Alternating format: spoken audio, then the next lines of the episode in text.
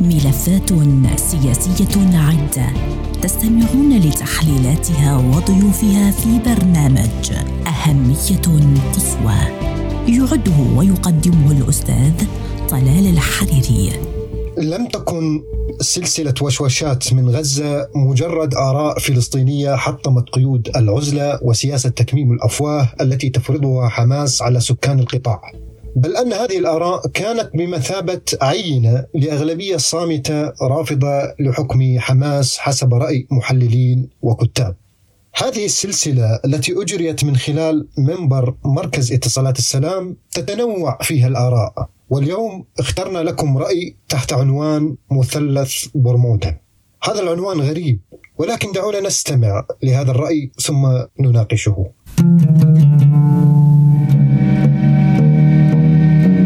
سمعت مثلث برمودا أنت صح؟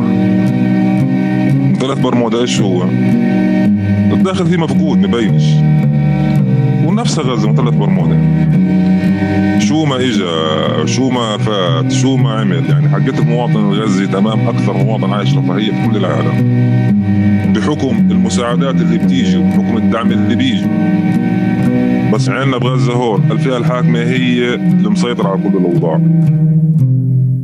تاجر تأخذ منه الحكومة ضريبه أنا راتبي تعطيني 40% منه. طبعا حسب مديون. عندنا تجار كثار كثار يعني. كان اسمهم في السوق عالي جدا. محبوسين على ذمم مالية. كثير كمان يعني من في مجال التعليم أو الصحة أو العسكر قدموا استقالتهم. ليش؟ تراكمت عليهم الديون. وكله في النهاية على رأس مين حيجي؟ على رأس المواطن.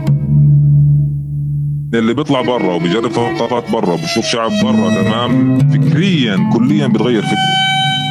للجانب الإيجابي. يعني عشنا في دول ورحنا دول وشفنا دول آه، الهدوء اللي ناس في حالها السلام الداخلي عندها إنه ملوش دعوة في جاره بينه وبين جاره السلام بينه وبين جاره محبة بينه وبين جاره احترام. بيحزن كثير كثير كثير على وضع الشباب اللي ما طلعش وما شافش الحياة برا وما شافش الثقافات برا.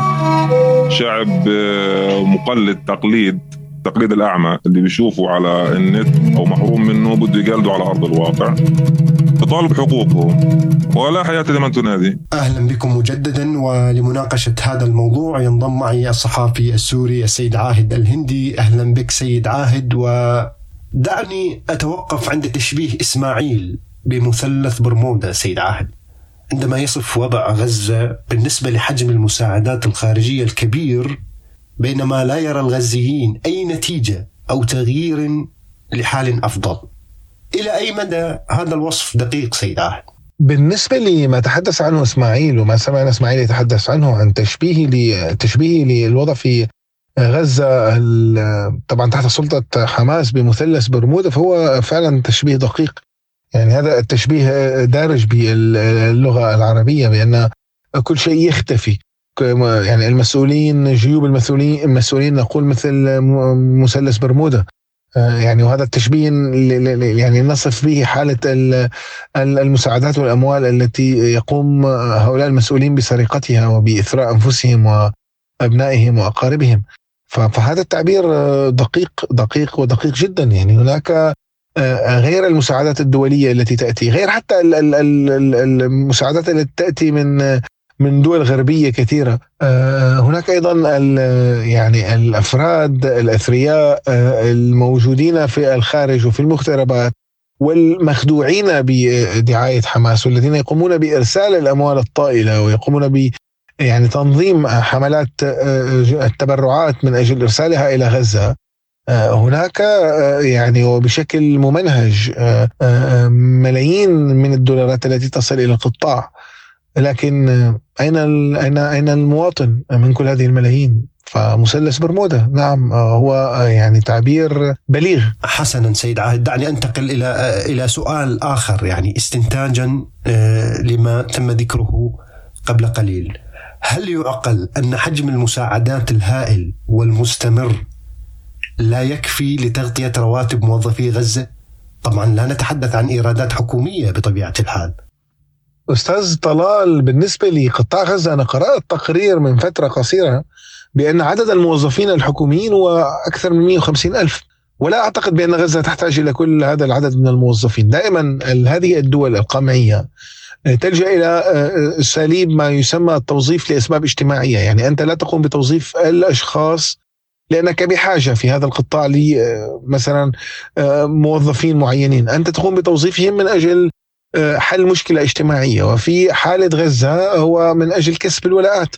يعني يتم استخدام التوظيف من أجل كسب ولاءات، غالب الذين توظفهم حماس هم محسوبين على حماس، هم قريبين من حماس. فبالتالي هذا هذا الأسلوب أسلوب الاسترضاء أسلوب استخدام المؤسسات الحكومية من أجل مصالح حزبية يؤدي دائما إلى الإفلاس. يعني وهذا يحصل في دول دول عديدة. بحيث بأن القطاع العام قطاع ضخم جدا. أكبر نسبة من الموظفين هم هم من القطاع العام. الدولة يكون عندها مصاريف أكثر من الإيرادات. بالتالي يحصل الإفلاس. اليوم مع وجود حالة فساد أيضا وعدم وجود مبدأ المحاسبة والمساءلة وعدم وجود فكرة يعني تقاسم السلطات بين السلطات التشريعية والسياسية والتنفيذية والقضائية. بكل تأكيد هذا سيزيد الطين بله وسوف يؤدي إلى يعني نقص كبير في الميزانيات التي يتم من خلالها تمويل المرتبات. فهذه مشكلة مزدوجة مشكلة هذه سياسة التوظيف الاجتماعي. المؤسسة تحتاج ربما لخمس موظفين تقوم بتوظيف خمسين موظف. غالبهم لا يقوم بأي شيء لا يقوم بأي فعل حقيقي منتج. ثانيا الفساد الداخلي في في في حماس وفي غزة وسرقة المعونات والمساعدات. نعم وهنا استوقفتني عبارة قالها إسماعيل من يرى ثقافات أخرى ويرى الشعوب الأخرى تتغير أفكاره نحو الأفضل هل ترى بأن غزة تعيش في صندوق مغلق إلى هذا الحد؟ وما تأثير ذلك على مستقبل شبابها سيد عاهد؟ يعني أنا أنا في هذا الجزء أوافق تماما مع مع كلام إسماعيل وأنا خبرت هذا في في سوريا. يعني هناك الكثير من السوريين مثلا لم يغادروا آه الحي الذين الذي يقتلون به.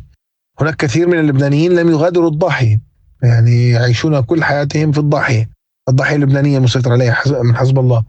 هذا بالتأكيد يزيد من الانغلاق يزيد من التعصب يزيد من يعني أنت الآخر بالنسبة لك مجهول غير معروف. وبالتالي عملية شيطنة الآخر تكون سهلة. أنت كل العالم بالنسبة لديك هو فضائك الجغرافي الحيز الجغرافي المحدود به والمغلق محكم الإغلاق من قبل سلطة مثل حماس. فبكل تأكيد يعني غزة تعيش حصار داخلي كبير بسبب سياسات حماس والمشاكل التي تورط بها عن طريقها حماس كل القطاع وكل المواطنين في قطاع غزة. فغزة يعيش سكانها وكأنهم في صندوق مغلق في حياة اقتصادية سيئة جدا ليس لديهم اطلاع على الثقافات الأخرى وحتى على الثقافات الفلسطينية الأخرى. يعني لا أتحدث هنا هنا عن عن عن ثقافات العالم أتحدث حتى عن ثقافات دول عربية أخرى ولا ليس لديهم يعني كل حياتهم داخل القطاع. وهو منطقة وحيز جغرافي صغير جدا. فنعم أنا أتفق أتفق مع مع مع, مع هذا التوصيف بشكل دقيق.